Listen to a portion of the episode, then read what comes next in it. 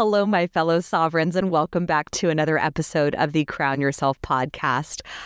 I was recently asked by a friend of mine, a new friend here in town outside of Austin, and she was like, How are you connecting with people so quickly? Like, you know so many people. And maybe it's the fact that I've moved multiple times, or maybe it's just the fact that I found this phenomenal group called Connect, started by my friend, Chelsea Dischinger. And because of that group, I remember the first time I attended one of Chelsea's Connect meetings, which are in her home, and it was you know 50 people showing up. I was amazed at how many women were there, and we all got together and talked and shared vulnerably some stories. And Chelsea gave a beautiful lesson about habits and being able to see which habits you either want to purge or which habits you either want to do a fast with. And I love the metaphor. And I was like, this queen has got some coaching skills. And then it turns out that I find out that Chelsea is a best selling author of her book, The Five Non Negotiables. She has spoken all around town, even including at places like Kind Bar. And on these five non negotiables and how to really achieve your goals. Chelsea battled nine years of postpartum depression and came out vigilantly on the other side with a fire in her heart and a purpose igniting her soul. And when I saw her, I was like, she's going to be my friend. I want her to be my friend. And it's literally as simple as that to make friends, kids. Like that's it's really as simple as as that. And I learned that in kindergarten because I was so shy and I like never would ask people to be friends. I just would like silently stalk them. And I made the decision that Chelsea and I were going to be friends and so it is. And when I met Chelsea, I was so excited because I walked away from her group and I was crying happy tears like I do because I was like, I am home. Like, I am home, and I have found a community of women that are uplifting each other, challenging each other. Like, it wasn't the concepts that you would think of, like the South, like, oh, bless her heart, like backstabby gossip sort of comments. No, these these women were showing up vulnerable and courageous, and I do think that that is definitely a testament to Chelsea's leadership, which is why I am blessed and honored to have her on this podcast because coming up in one and a half weeks, we have our Connect New Braunfels conference that is the first of its kind, where all of the groups between San Antonio and Austin are connecting in full force to join hands and support each other as women. And that is something I am so deeply honored to be a part of, to be contributing to, to be building. And and Chelsea is spearheading the way on that. And I am so excited to be on board. And so I'm going to let her take it away because she is a firecracker of knowledge and of action. And she, like, my favorite kind of people are the ones who don't just read and don't just, you know, consume the knowledge, but they are all about creating those actionable results because you don't get results without taking action. And it wasn't soon after Chelsea and I met that she ended up starting her own coaching business. She's soon to be launching a podcast, and she is an all around amazing, badass queen. And I am so excited to call her a friend and to be living close to her. so it's rather than in Texas terms where you're like, oh, you're just down the road, and they're like four hours down the road. Like she really is a, a close neighbor and friend. And I am honored to have her here with us today. And with that, I give you Chelsea Dischinger. Welcome to the Crown Yourself podcast, where together we build your empire and transform your subconscious stories about what's possible for your business, body, and life. I'm your host, Kimberly Spencer, founder of CrownYourself.com and I'm a master mindset coach, best-selling author, TEDx speaker, known to my clients as a game changer. Each week, you get the conscious leadership strategies you need to help you reign with courage, clarity, and confidence so that you too can make the income and impact you deserve. Imagine this podcast as your royal invitation to step into your full potential and reign in your divine purpose. Your sovereignty starts here, and your reign is now. Chelsea. I am so excited to have you here on Crown Yourself. And I just, I want to dive in immediately into you took went from postpartum and really struggling with postpartum into now building a coaching empire, writing a book, launching your first conference that's like like this just radical transformation.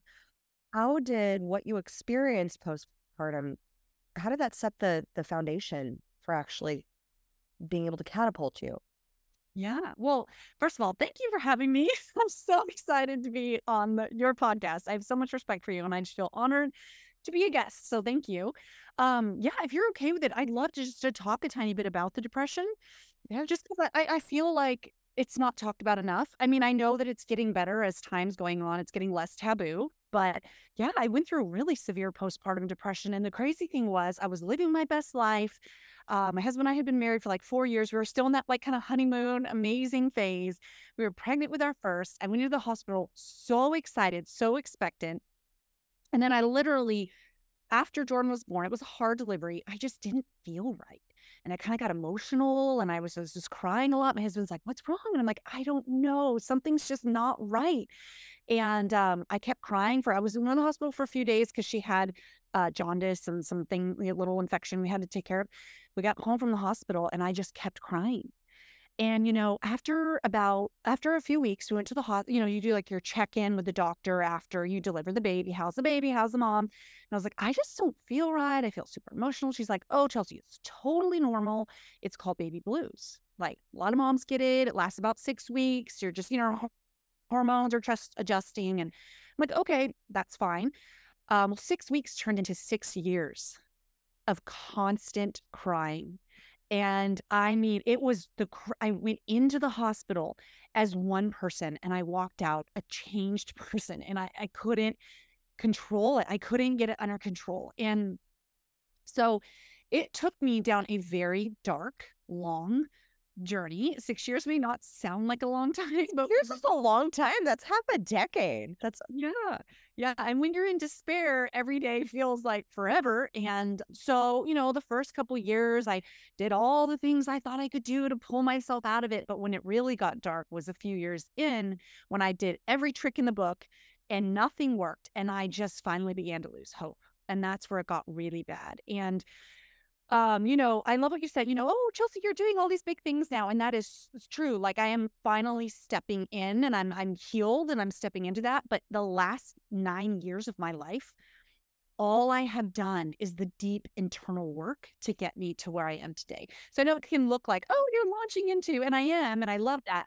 But really, I built a foundation over nine years of transforming myself from the inside out. For the last nine years, I decided I was going to get over this and heal after six years of being down. And I have took one step forward, two steps back it was a long, mm. hard journey. I didn't get that miracle. I didn't snap my fingers and all of a sudden I was better. I had to do the hard work of reprogramming my mind, controlling my emotions when they were out of control. And then not only that, after six years of being this uh, depressed, you've built these ruts and these habits that are deep and they just pull you down time and time again. So it was a big journey. Uh, but yes, everything that I learned through these nine years of transforming my life is now what I do to help teach other women. It's the foundation now of what I'm doing today. Yeah. So, what, when you think back to like, because you say do the work, and I know that you and I are both very much believers in like putting things into action and getting into action and doing that work. But so many people ask, like, what work? like what is what is that work like what is that deep internal work because it's not something that's seen necessarily externally yeah no that's good um gosh the deep work is the hard stuff that sucks it doesn't sound very very deep but you know what's so funny? We try to make things so much more complicated than they are. The truth is i had to take two negative thoughts i had that day and turn them into positive and do that for a few days. And then I had to try to have three positive thoughts that day. Like it was that was the deep work. It wasn't, I mean, yes, I did counseling and all, I believe in all that stuff. I love all those things. Um, but a lot of it was I had to literally just decide, like, I need to change the way I'm thinking. So I'm going to write down the new thought. And every day I'm going to say that thought to myself, even though I don't believe it, even though it's hard. And it was, it was honestly consistently showing up for myself in the hard things. That's the deep work is consistently showing up in the hard things. Yeah. And they're simple, but they're hard. There it's so hard, especially when you're facing yourself. Because I have a, a theme that I really live by, and it's like that which is unconscious, that which is conscious manifests happily, and that which is unconscious manifests unhappily. And those things that are like deeply unconscious when they're manifesting in your external circumstances, where you're like, oh my gosh, like I feel so angry at my kid, or like I feel so angry at this this thing that's happening, and recognizing like, oh my gosh, that's me. Like, how is that me? Like, how how is that what I'm projecting out into the world? How is that a reflection of the things that I need to look at within myself, that I need to heal, that I need to shift, Mm. so that that that's the magic of the mindset alchemy in a way Mm. of of doing that work. Was there any any question that you ask yourself regularly? Because I know Richard Bandler, the founder of NLP, and Tony Robbins has said this too, that your life is determined by the quality of the questions that you ask. Mm-hmm. And I found that those who have been able to successfully transform their mindset from such a dark place tend to not necessarily ask the question of, like, why is this happening to me? Because that just sends you down the rabbit hole of mm-hmm. spiraling. But is there a question that you regularly ask yourself that allowed you to kind of pave the way to new answers? Well, this may not sound super deep, but um, one I think a question that really changed, made a shift for me was um, before I started making a change, I kept thinking like, God, do a miracle. God, heal me. God, if you made me a mom and you knew I was going to be a mom, how could you give me this deep, you know, depression? How could you make me struggle so much in motherhood? Like, why did you do this to me? Like all those kinds of things. And and do a miracle was what I was asking for. And finally, all of a sudden, one day I shifted to God, what can I do to get out of this depression? And that question was powerful because it allowed me to recognize that I have responsibility. It's a partnership here. I can't just sit back and pray for a miracle. What can I do? And that's when it shifted from why am I going through this? Why do my circumstances suck? How could this happen to me? Being a victim to becoming a warrior in this battle against depression that was taking over my life. And I said, no, I, what can I do? And that's when I said, well, I can change my thinking. I could get a little more control over my emotions, you know, and and I started that long, hard journey. So I think that was a powerful question for me. Yeah, because that's actually a space where you actually take ownership and are actually able to create change. Yes.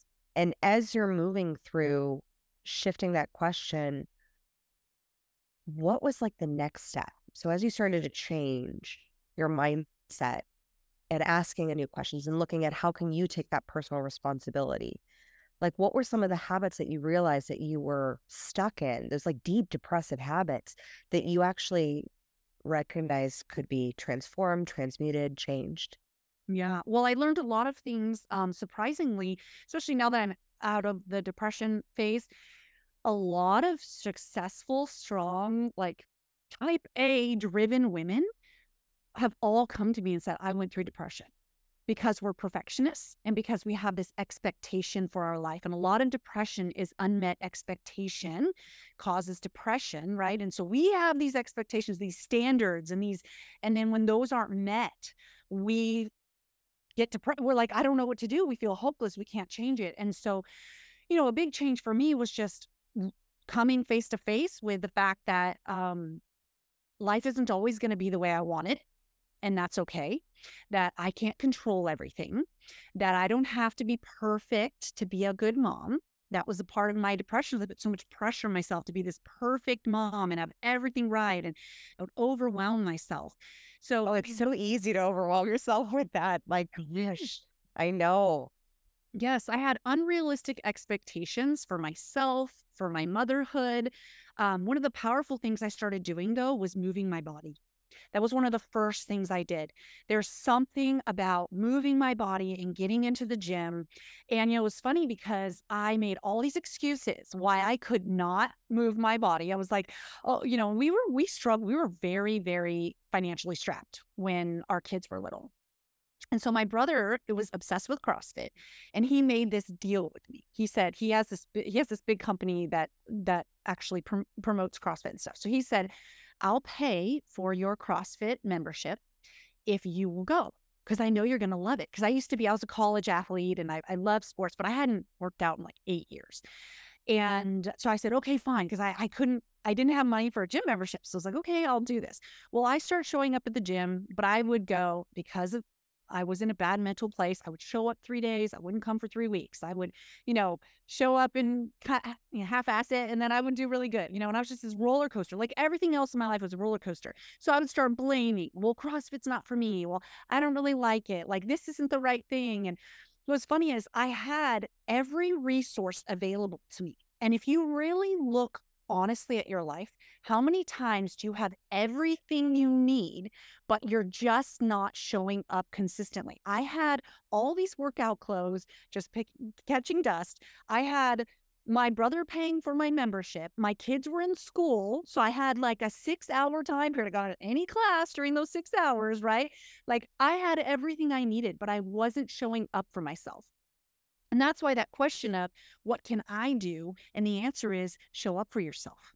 It's like, but that's hard. Like, I don't want to do that. I just want to sit here and make excuses and, you know, but, but that's unfortunately, that's us so many times in life. I mean, look at us. We're, we're American women. I mean, I don't know, you may have international audience, but I mean, we have almost everything we need to succeed between YouTube, our internet, the computer, our resources. But we're sitting here and we're being mediocre because we're not showing up for ourselves in the simple things. Like just go to the gym, everything else is handled. But why couldn't I do that? Right. And that was a big battle was learning to show up for myself. Yeah. Yeah. And it's, it's funny because I see the parallel to business as well with the showing up to do the reps. And there's something about the athlete's mindset because, like, I'm a marathon runner. I know you did like college soccer. And that athlete mindset of you show up to practice and you do your reps mm-hmm. and you have to get your reps in in order to run and like run the marathon, you know, score the goal. You have to, you build that muscle up. And it's the reps of showing up for yourself and I all like when I first started out building my business, I didn't treat sales as like getting in my reps.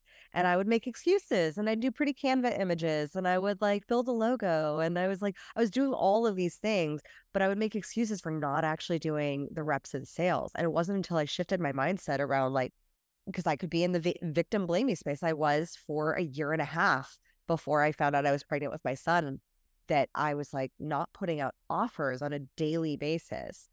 And then when I realized, oh, I just need to put in my reps on a daily basis, connect with people, and that I wasn't tapping into my resources, like of the community that I had in order to generate new leads and clients in business.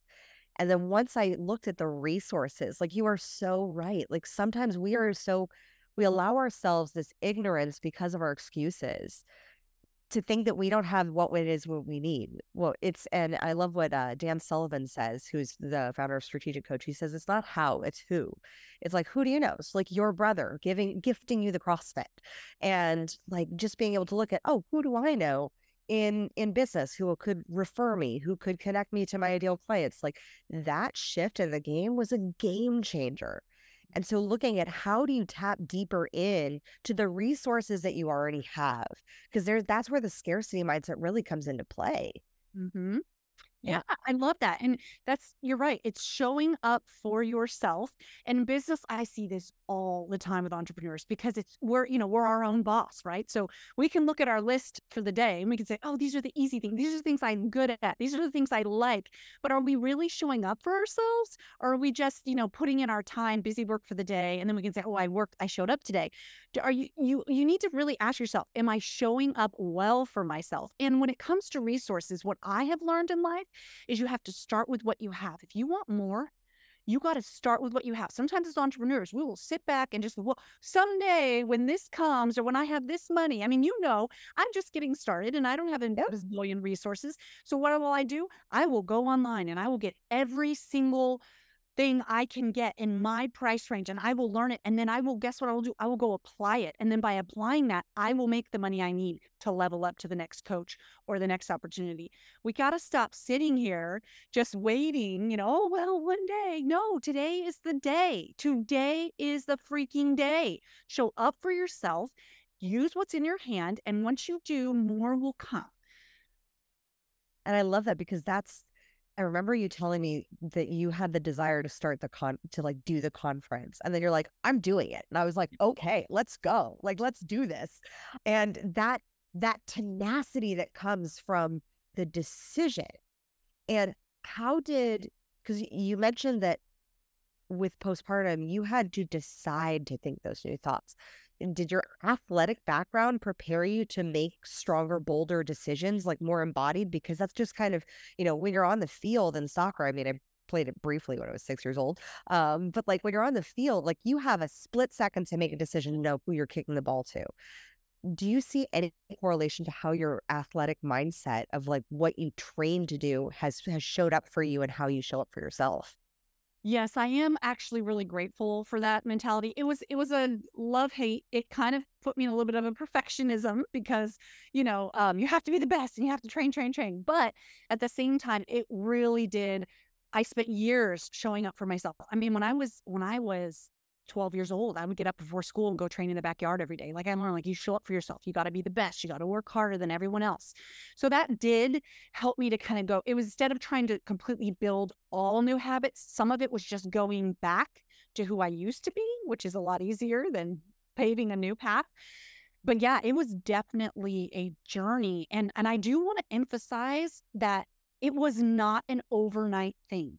This was literally grueling, one step forward, two steps back. But the more I showed up for myself, the easier it got. I know you guys know about habit stacking and all the things, but literally, I know I'm speaking practical today, but here's the deal some of us aren't doing the practical things right. We want to go do the big things or the deep things, or the, and I'm all into all those things, and I love that. And I'm definitely going deeper into the deeper things now. But we got to get these fundamentals down, you know. And so showing up for yourself every day in the little things that matter, showing up and not sitting there and saying, What's my to do list? but sitting there saying, What is going to move the needle for my business today? Whether I like it or not, whether it's hard or not. And that's why I start every single day off with my mindset. Without fail. I do not start my workday until I have put myself in a good mental state where I am prepared to tackle the things that are going to move the needle for my business. And that is a habit that I've had for years now. Um, I actually have a, I wish I had it to show you right now. I have a piece of paper and it's, it's, the title is mindset. And then I have each topic for my life. So I have my mindset for my marriage, my mindset for my motherhood, my mindset for my business. And every day I read that.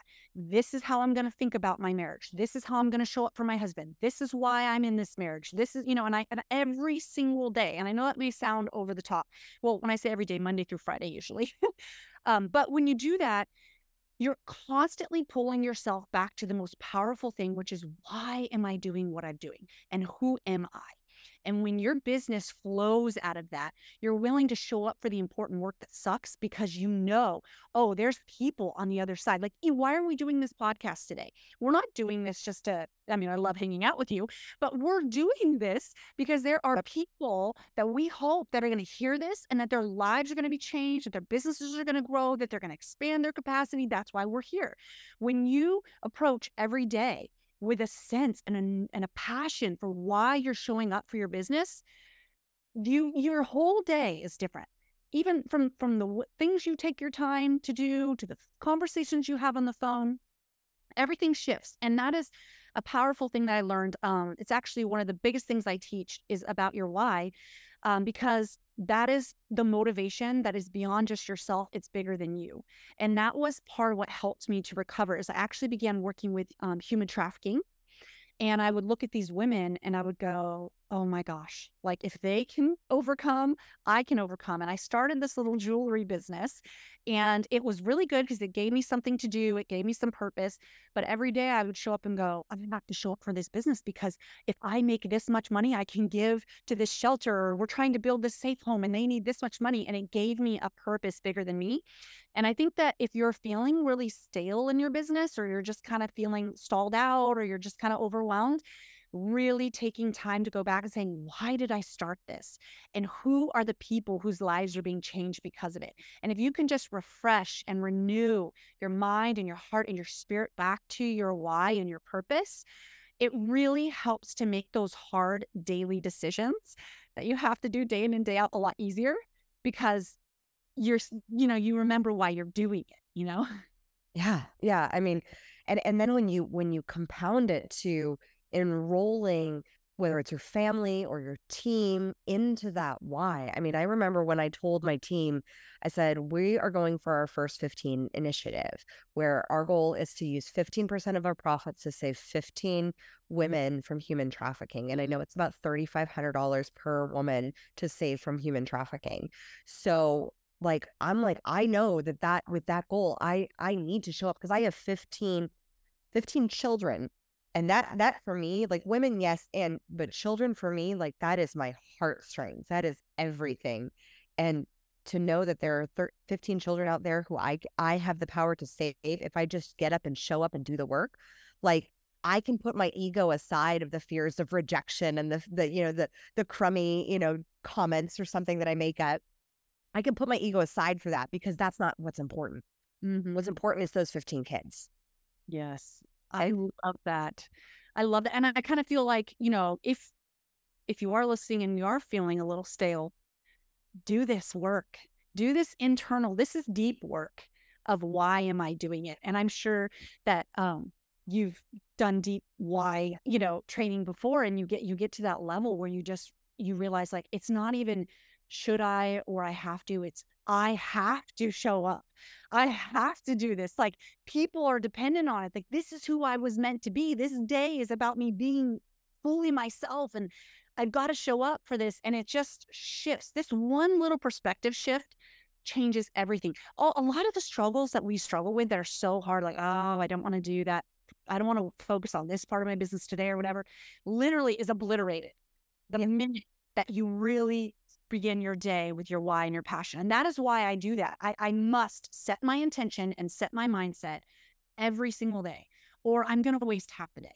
I really am. Unfortunately, that's truth for me. Same here. I mean, it's it's that constant practice. I mean, I remember I think it was Zig Ziglar who said like somebody asked him like why do you need motivation every day? Why do you need to connect with your why? And he's like, "Well, why do you need to shower every day? Cuz like you get dirty. Like things happen, life happens, but it's that constant depth of connection. And and I, I think something that's that's really poignant though is because there's there's a lot of activities out there that are, you know, let me state my purpose and let me just write it down 15 times. And but if it's not like when you state your purpose, Chelsea, and this is what I just love about you, is you have this fervor and this intensity and this this power that comes through you. It's not even like it's not even earthly. I mean, even like for me, just speaking speaking of our first 15 initiative and just eh, the power of like seeing those kids, like it pulls something, it pulls emotion out of me. And if your purpose like is not leaning into that emotion, then it's just surface words. So, but how do you get to that point where that purpose drives such a deep stake in your ego so that the, all of the fears, all of the doubts go by the wayside because those are no longer important because your purpose is what's driving you. Yeah. Okay. Are you ready for this? Let's go for it. Let's let's do it. Do it every day. I know it doesn't sound special, but how did I develop a why with such passion and such depth?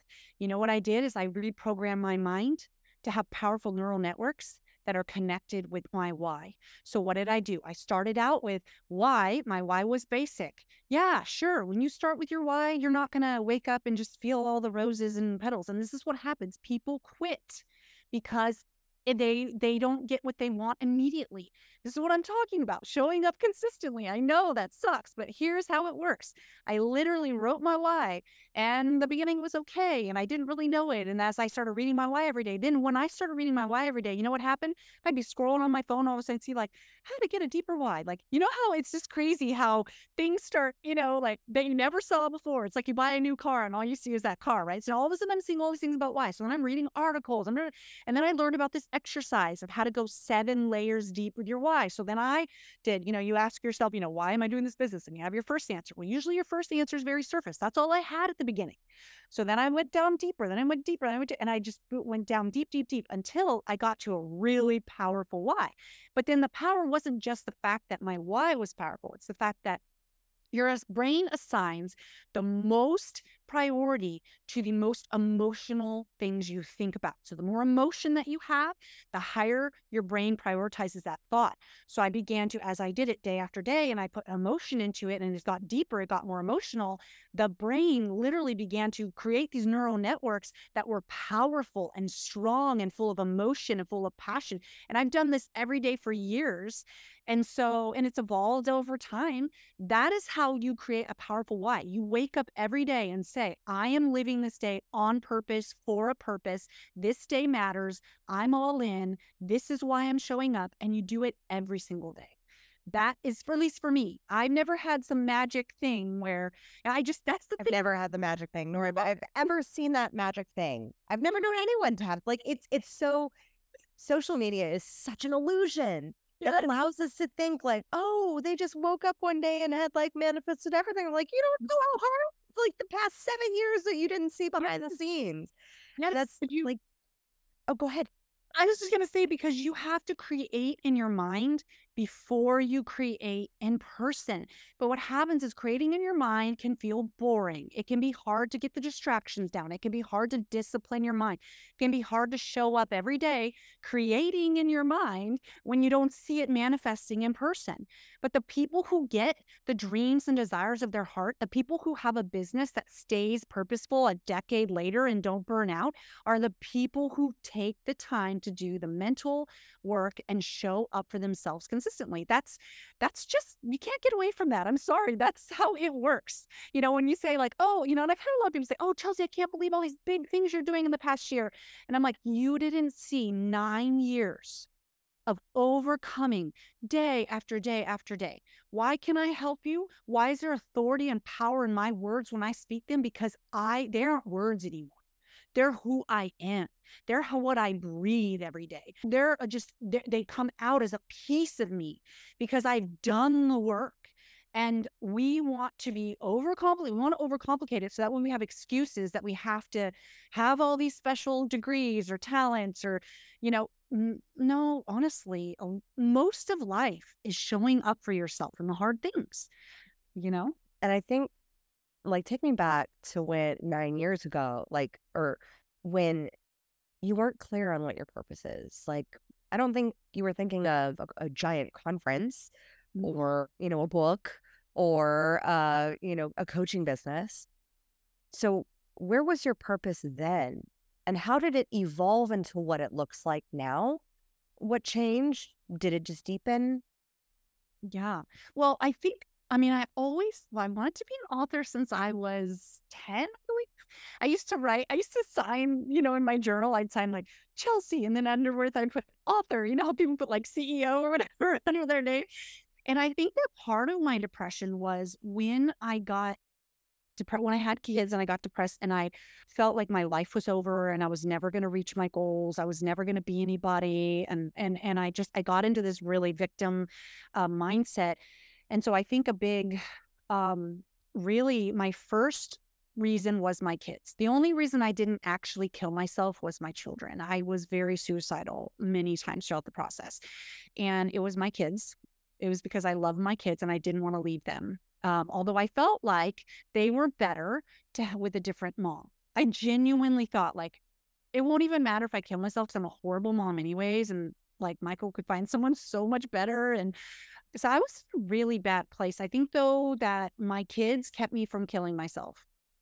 Then I think um, doing the human trafficking stuff was a gift to me. I thought I was helping saving them, but they saved me.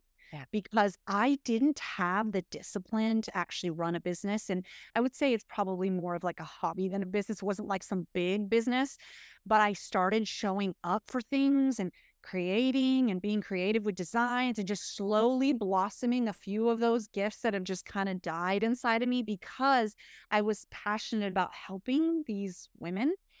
And uh, so that was very helpful, finding something bigger than me and a purpose greater than me. Uh, that was the beginning stages, I think, of blooming slowly, but yeah. but surely. I think like as that was pulling out of you, as that there's a great book that I just read. It was from like the 1960s called Seed Money. And it's like when you don't know where to start, you start planting seeds and then you, you till that, you prepare that soil. And that is what starts to blossom. And so the, the, the seed of giving, how has generosity played a role in your path to healing? Yeah. Well, a big thing that unexpectedly is, you know, just kind of fast forwarding to this season was I moved to I moved here to New Braunfels and I didn't know anybody. And that was a big move for me. And it was hard for me because I my family, I lived near my family and all the things. And I felt like God was saying, I want you to um, take everything that you've that you've learned over these years and i want you to love women in your city with this so i want you to open up your house and i want you to pay for breakfast pay for a babysitter and do all the work to get the house ready and invite women in and complete strangers. And I just want you to love on them. And you know that saying, like, if you want to make a friend, be a friend. This really rang true to me because I didn't have friends. And you know, at at our age, it's hard. There, I can't be room mom anymore. My kids are 13 and 15 now, so I can't be the room mom. It's the campuses are so locked. I can't even go on campus and meet the other moms, and it's just hard to make friends. And I felt like I'm in this new city. I don't know anybody. How am I going to do this? Well, I opened up my door and just began to plant seeds into women and love them. And next thing you know, this group just grew and grew and grew and grew till now we have over 2,000 women. And it's just been an amazing, uh, I learned the value of loving. I mean, these women would show up at my house and I would feed them, love them. I'd teach like a short little 15 minute thing. And then we break up in small groups and talk.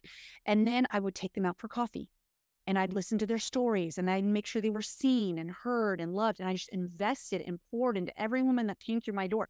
Now there's too many to do all of with everyone, but I do the best that I can.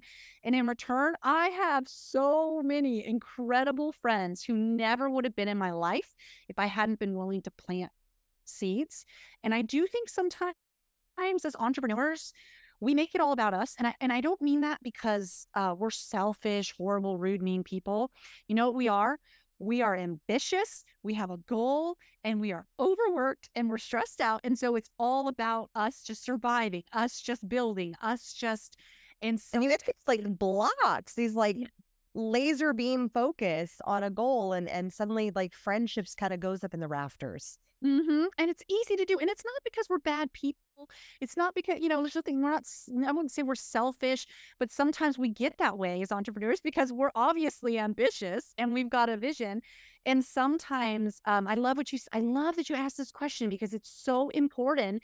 Sometimes we need to plant seeds into others. And again, your business can be a way you plant seeds into others if you approach the day remembering why and who it is you're reaching and not getting caught up in the in the weeds of the work and forgetting the end result of the people you're impacting, you know, that allows you to plant seeds and take your business to a level. I mean, you think about it, dry cleaners down the street, like they're just going to wash your clothes and give it back to you. But what about the dry cleaner who's like, I'm here to make you look fantastic for your interview.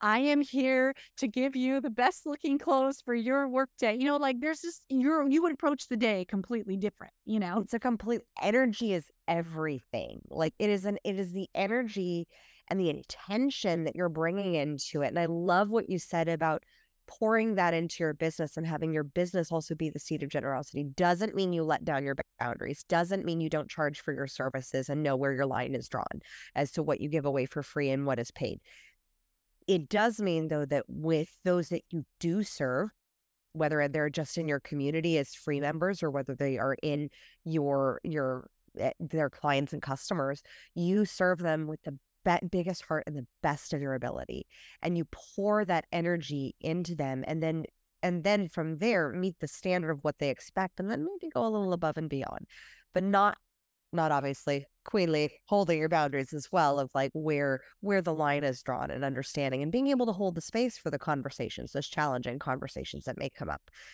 But when does generosity go overboard if ever well you know me this is a this is a bad question for me because I'm just going to be fully transparent because that's just the way I am. I definitely can get into the overgiving. So um, I am totally not an expert at this, but yeah, I do. I do think that I'm just going to be honest. It's something that I'm really learning a lot about right now. And actually, Kimberly, you're teaching me a lot about it. And I appreciate that because you're constantly challenging me to charge what you're worth and to um, show up well. And um, I am trying to because I now I have, we were just talking before we even went live on here. Yeah get 50, 80 messages a day from women because my group is growing and I'm doing all these different things. You know, hey, I need this, I need that. And I'm starting to get to a place where I can't respond and answer to everybody. And I've got to try to set up systems. And I think that is important because if you burn yourself out, if you aren't running your business from like within, if it's not an overflow of who you are, then it gets mm. stale, dry, it bleeds over into your marriage, it bleeds over into your parenting, it bleeds over into your sleep at night, and it just begins to become toxic. So I do think it's important. I love what you said about say that again about your your business being the seed of of giving, right? Like the purpose yeah. of your is the seed of giving. Whatever you said, I loved it. and that's true. I think a lot of your giving can be through your intention of serving your customers well. It doesn't always have to mean giving everything away. It can mean over delivering for the clients who are paying for you and serving them well, not always giving something away for free. I think that, that that's a huge differentiator because also um, when you see that giving something away for free, I always use the metaphor of like, you ever go to a conference, speaking of conferences, um, and you get that free goodie bag and like, do you put that goodie bag on your nightstand and you like look at it every night? You're like, oh my gosh, I'm so grateful for this goodie bag. Like, oh my, like I cherish this goodie bag. This goodie bag is going to be passed down to my children. No, like half of the stuff you throw away in the trash. Maybe you use a candle, maybe you use a little thing, but it's not necessarily deeply valued because you got it for free. Now, there can be those moments where you get something for free and you're like, this is the most value I've ever had in something that was free. Like, this is amazing. Of course, I want to go above and beyond. Of course, I want to like lean into what their next thing is. But if you're giving away those things that are, especially when it's in regards to your time for free, always, you're it's you're going to be depleted because there's a reciprocity of giving that happens. And there's also the practice that I've I've had to learn myself of the practice of receiving, receiving the money, receive being able to receive and being also to able to know that if that person is not paying for their services, like which they they may need to do, in or like I'm doing them a disservice actually if they're not paying. Mm-hmm. Yes, especially in the coaching space. Yes, because you know if people don't invest, then they're not going to be invested in showing up, in showing up the meeting, showing up well. If they're like, man, I paid for this, I got to be all in. And you know you have important work to do with them and they need to show up intentional and ready to receive and they're less likely if they haven't paid for it. Uh, so i do i do think that it is important um, like you said you know you can give but if you're going to give anything you know you always give your best to the people who are paying. You can over deliver and, and and give them incredible value and get paid for that yeah. you know? And as you're giving you know something i've realized is you know um, doing my my co- connect meetings that we do in our group that's that's great but it takes a lot of extra work. I have to go collect chairs from neighbors i don't even have enough chairs anymore so i have to go borrow chairs from neighbors and go collect it from them every week and then go return them. I have to clean my house. I gotta call and make sure the babysitter can show up. I've got to go to the grocery store and get the food. I got to plan what we're going to talk about. I got to write out the questions which is great. I, i'm happy to do all that but that is takes time from my work right? And so what was nice is being able to start coaching and charging for coaching. I'd now hired a housekeeper. So I'm not cleaning my house the day before. The housekeeper's cleaning the house before. Mm-hmm. That gives me a lot more time to give to my Connect group, which is free that I pour into because my coaching business is paying for a service that I need to give me more time to give. So there is importance that you are having that balance. You want to continue to give, you also have to continue to receive. There's there's a finite amount that you can give in time and energy. So, you know, it, I'm actually able to give better because I'm charging for my coaching than before. Yeah. Yeah. I mean, that, like, I love that you brought up that example because that's that. And then not only that, you are supporting another woman in another way by paying for her or him to clean your house, like to by paying for the housekeeper, like that is supporting them. I mean, when I started hiring team and I realized like my team, like one of my my ops manager, Marie, she's so amazing. She has four kids. Like my this my job it, it changes the game for how you show up for people when you when you accept that responsibility and that's why when um when i work with a lot of entrepreneurs when they're in the solopreneur stage and i, I was the same like i was this way like when I w- first started my my coaching business because i like was had come from an e-commerce company and i was like all you know I was it was president before, and now I was like, I'm CEO. And I remember I had a Pilates client because I was doing doing both at the same time, and I showed him my new business card, and they said CEO on it. And he goes, CEO of what?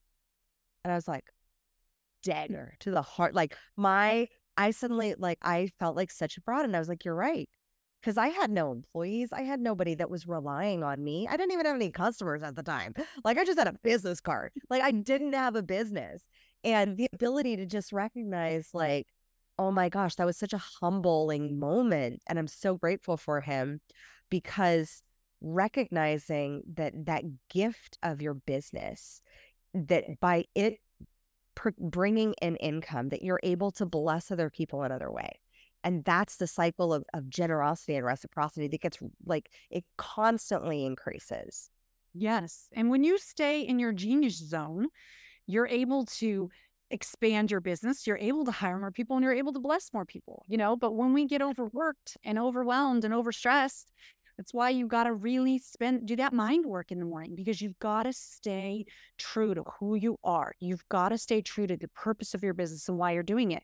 And that's where you soar. That's when the magic begins to happen you know and so it's important you got to charge what you're worth so that you can have the time energy to stay in the genius zone and that's hard it's hard to be mm-hmm. disciplined to stay in that genius zone it's so easy to get distracted by all the other things that we think we so have. many shiny objects yes there, there's so many and it's it's annoying how many there are um, but that's a discipline that you have to learn as an entrepreneur is i am not going here like i'm staying in my com- in not my comfort zone. I was saying comfort zone. I'm not saying my comfort zone. I'm staying in my genius zone. I'm staying. I'm, I'm, my mind will stay set on this today. My purpose will drive me. Being intentional. Uh, that takes energy, and I just want to say that because, like right now, um, I struggle with uh, during this season. I struggle really, really severely with my allergies. Mm. Uh, it's it can be super debilitating. I've had three sinus surgeries. It's just it it can it can really wreak, wreak havoc on me. And I notice that it's so much harder for me to stay intentional when I have foggy brain, my eyes are watering, I have a headache. It takes energy to be intentional, and that is why you can't do all the things all the time, or you completely lose sight of that intention. You have to reserve energy in your day for intention, for purpose. You have to take time to re-energize yourself. These are disciplines that you can go your talent can take you so so far but without these disciplines you are going to burn out you're going to get overwhelmed you're going to lose sight. You cannot afford to lose sight of your purpose. You cannot steal all your energy on lesser things and not give it to the most important. You have to prioritize and you have to be disciplined to consistently show up in these things or you're going to make it so far and then you're going to wonder why other people went to the top and you burned out it's this is truth here. I mean, and I see entrepreneurs do it all the time. They get you get all excited. It's so easy to stay focused on the why and the intention at the beginning. But then two years in, when all the works come and they just we we do that. It's we do that in all areas of life. It's so easy to make everything think about your health, okay? Your health is the most important thing, right? Almost in your entire life. Because the truth is, unfortunately, without a healthy body and mind, you cannot be good for anybody. In fact, health is above my family and my priorities. And I know that sounds really, really bad. But originally it was, you know, like what everyone tells you in church, like God, family, da, da. But over the years of constantly doing this work, I realized, wait a minute, like when I would go through my allergy seasons and I was like, I can't even show up for y'all. And then I realized, no, during this season, guess what? I got to be on point with my food because my digestive system is a huge part of my allergies. I got to be on point with my sleep, right? I have to prioritize. But how easy is that it for us as an entrepreneur to go through our day and go, well, I've got these meetings, I got this, I got that. I, I don't have time to meal prep. I don't have time to eat healthy, whatever. And we do that day after day after day. And then we end up eventually paying for it in doctors and we're taking all this time off of work because we're we're sick we do that with our intention.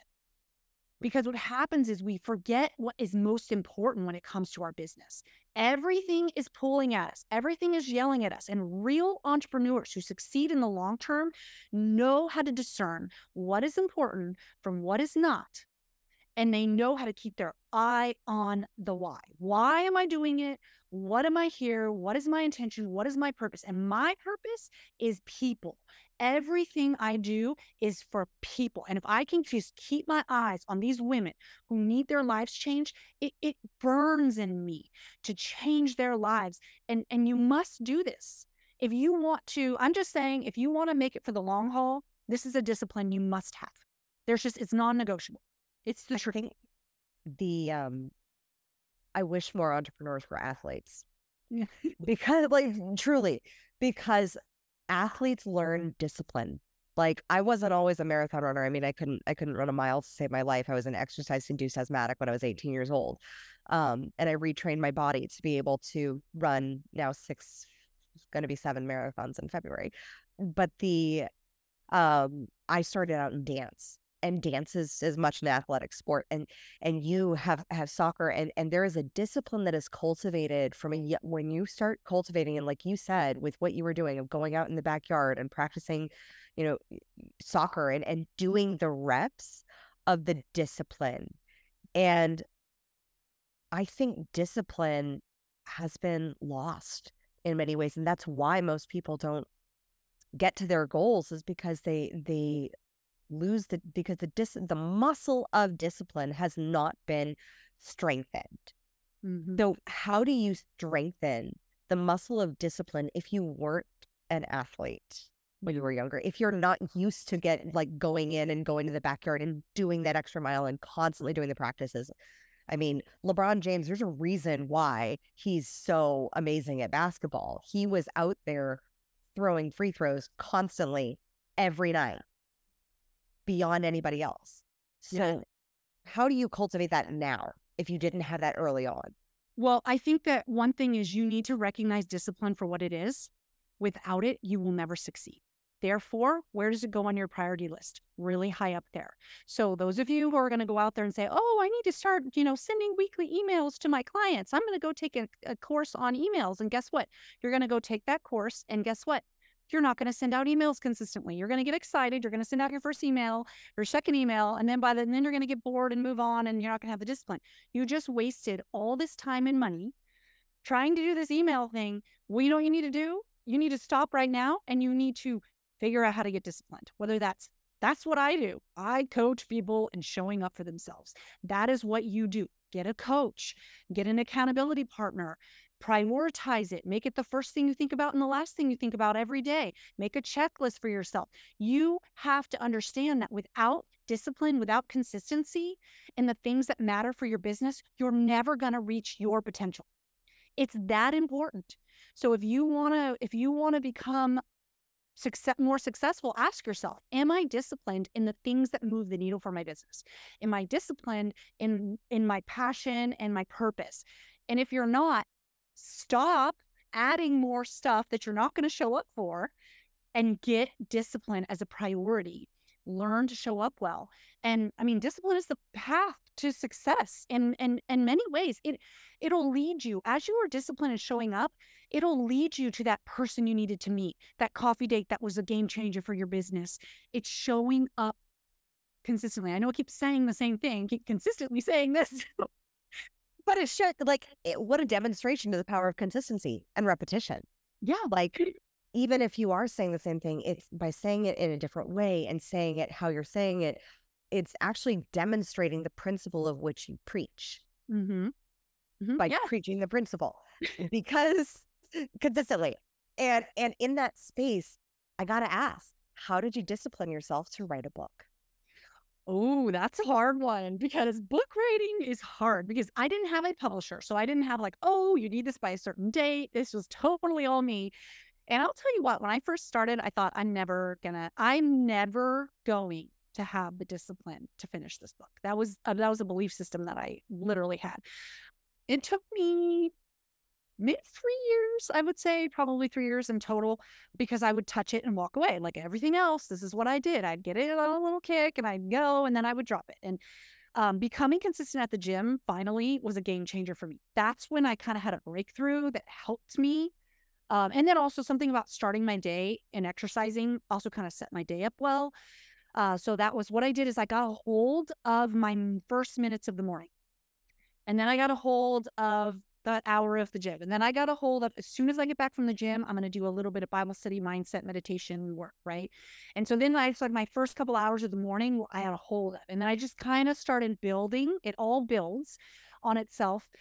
Um, but then again, with the book, it was thinking about the people whose lives it could change. I mean, a couple weeks ago, I got an email from a girl. She lost 100 pounds from reading my book it was that lady that I'm thinking about that I didn't know, thinking, could this help somebody? Could this change somebody's life? Could this be what somebody else needs? And so that I think is probably what gave me the motivation.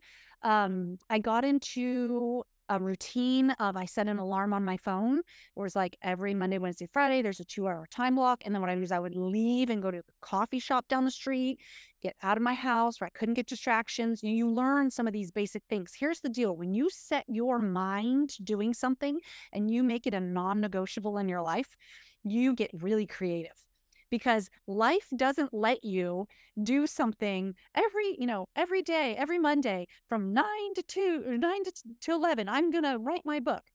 Um, well, guess what happens? Monday, my kid gets sick, or Monday, you know, like your Mondays all of a sudden, the Mondays that were fine before get thrown off of schedule. So then I had to become creative. Okay, well, I'm gonna get. So then it became instead of always from nine to eleven, it became well, I'm I'm nine to eleven is my time, but if nine to eleven doesn't work, then I will do it from this time to this time. And I started making all these backup plans, and that's a huge key factor is sometimes we set a goal for our business and then what happens is we become all or nothing. Oh, well, it didn't work out at that time today. So I'll just do it another day. And we don't do it. But we have to become really non negotiable in it where we say, you know what, there's 15 ways I could get this done today, not just one way. So if the first way doesn't work, I'm going to do this or that and be creative and still. Um, so I had to be very creative in finding time uh, because it seemed like every time I would get derailed, whatever I had planned. Uh, this was good for me. The book writing, I think, was kind of it was one of the last things I did. My book hasn't even been out a year yet, so um, this was kind of one of the last final crowning achievements of like getting my life together. Was like if you can write a book consistently, you can actually show up for yourself. At least for me, um, I mean, I'm not perfect or anything, but I mean, I have learned a lot. That was one of the last things I've done that really made me realize, okay, I can be consistent. Yeah. Yeah. Cause it, it does. It takes, it takes an, an amazing amount of effort, but also just a commitment to a period of time of like saying, this is what, cause so often we, we have these, the the word writing like i just i get really nerdy about words like i'm writing my book i'm building my business. Well these are all verbs that are like action verbs that like lead on in perpetuity like they're all aims all the mm. aims they kind of just like lead on and so you can always be writing your book. You can always be building your business but at what point? What is the done for you? What does it done look like? And when is especially for perfectionists like how did you get to the point where as a recovering perfectionist, you were like, the book is done. It's as the best it can be. And I'm sure, like, have you gone back and looked at and we're like, oh, that could probably, I could probably have said that better, or that, like, that could have been better. But you knew at the time, like, that was the best. Like, when was that moment for you that done was the done? Yes. Okay. Well, a couple things. One, it was very scary to um, release it into the world because I know it's like, first of all, I didn't have, like I said, I didn't have this, you know, big, eh, you know, company behind me. I hired an editor who had written books and she's a professor, but, you know, again, uh, so I was, ner- I had to overcome, like, you have to be willing to suck in order to get good. And that's hard for us. But and sometimes as entrepreneurs, like we won't tackle something in our business or we won't be brave enough to go out there because like, but I'm not good at it yet. Well, you can't become a good writer until you sit down every day and write. And so I just said, like this, I did my very best. And I knew, I know I'm gonna look back in 10 years and be like, oh my God, Chelsea, seriously? You know, like I'm so much better, but that's okay. So overcoming that fear of what other people are going to think, are people going to like my book? Are they going to hate it? I mean, there's a lot of fear in that, but you know what? I'm not going to let fear hold me back. I'm sorry. If you don't like it, that's fine. But there are so many people whose lives have been changed from this book. And also, I've been changed by showing up for myself and reaching that dream I've had since I was 10 of being an author. I can say, I did it. I showed up for myself. It was hard, it was frustrating, but I did it. Um, but also, I'll just be totally honest with you guys. Okay, so when it came to the editing part, so I released my book into the world. And again, like it was hard and scary and all the things. But then I find out that I get this uh, email from somebody like, "Hey Chelsea, just want to let you know that um, I know you worked really hard on this book, but there's this part in the book, and and you write about um, farting. Because I think so and I did. So I talk about um how I was talking about I have a whole one of it's called the five non-negotiables and it's about not negotiating these areas. And one of the areas is health, right? So I'm talking about how I used to have this addiction to sugar and I eat all this ice cream and then when I would eat an entire quart of ice cream, I would end up with gas, right? And so I was like, it was like a flagellation fest, you know? And my husband would like run out of the room or I don't know, I said something like that. Well, flagellation is not the same as flatulence. Okay, flatulence means farting. Flagellation, which I wrote, is like S and M sex stuff. so apparently, I wrote about S and M sex stuff in my book and totally thought I was talking about farting. And hundreds of people have this copy before we changed it. And um, you know what? But I don't care. I don't yeah. care. You know? So yes. Um sometimes we're gonna do embarrassing mistakes when we try to go out there, but it's okay. sometimes we'll just have a little bit of flatulence. well, just S&M, whatever. I don't know. Oh my goodness. Chelsea, I have loved our conversation, as I love all our conversations. Are you ready to dive into a little bit of rapid fire? Yes, rapid fire it is. Who is your favorite female character in a book or a movie and why? Um, I have a male character. Oh, male character, that's fine. Okay. So I really love um William Wilberforce. And oh, what is the movie? Uh it is he frees the slaves. He he wanted to be a pastor, and then God told him, "No, I want you to be a politician, and I want you to end slavery." And for twenty years, he went every every year to the Senate and whatever they have in England, their their political people, and tried to fight. And he finally um, freed the slaves. And I just, I don't know, I just love, I love his story. I love. I went to England and saw his, went to his graveside. I just, I'm inspired by him. He showed up every day and fought a fight that he had no chance of winning, and it's a beautiful story. Oh, I love that. I want to know what movie that is. We will find the movie and we will list it in the show notes. Um, what woman would you want to trade places with, alive or at any other point in history, um, just for a day to be in her body, live in her mind, and experience the world as she did? Oh, goodness gracious. Um, the Queen of England. I it would be awesome just to see to, which one the, the leadership like how does she run you know run all this stuff in the country and i think that'd be kind of fun i mean she's passed but I think that would be amazing. Yeah. What is your morning routine to set you up for an epic day? starts with movement, getting my butt in the gym. Then I do, we kind of talked about this. I have mindset work that I do every single day, which includes um, Bible study prayer. And then I read out my whys and my purpose. And I have this whole thing I read every day. Um, and then I usually start my workday after a healthy breakfast. That's like a good morning for me. What is your evening routine that sets you up for the morning? Usually, I check out my schedule the day before. I make sure I know what I need to get um, done. And honestly, just quality time with my family. I really love, we try to spend time with them until the minute they go to bed because I work a lot during the day and they don't get out of school till so late.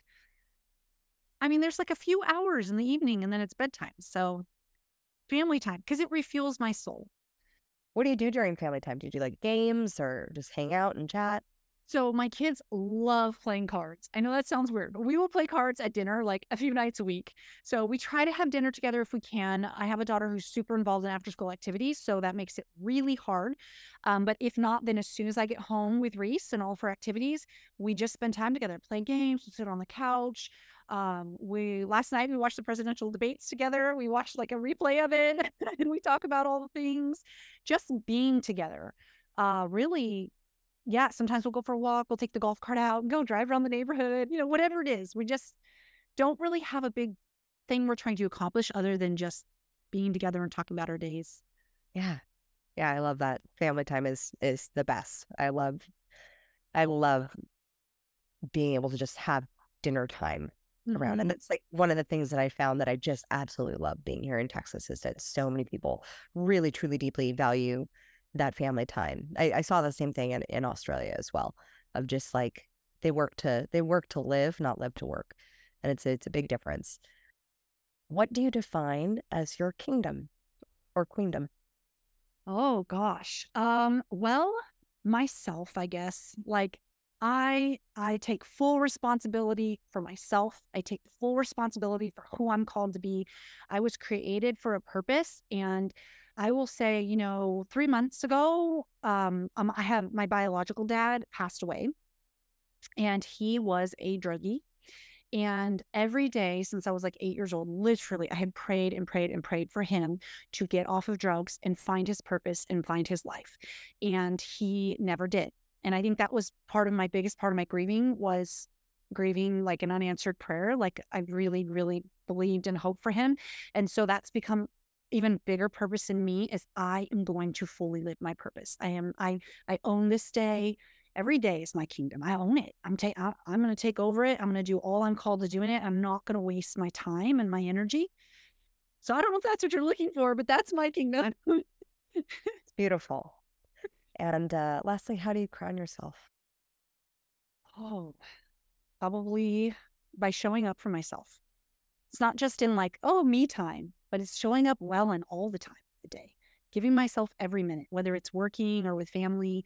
I crown myself in every moment when I step boldly and fearlessly into my purpose and I'm all in. Like that is one of the biggest blessings at the end of the day when I'm like, dude, I showed up well. Even if it sucked or was hard, you know, I, I showed up well for myself and my family.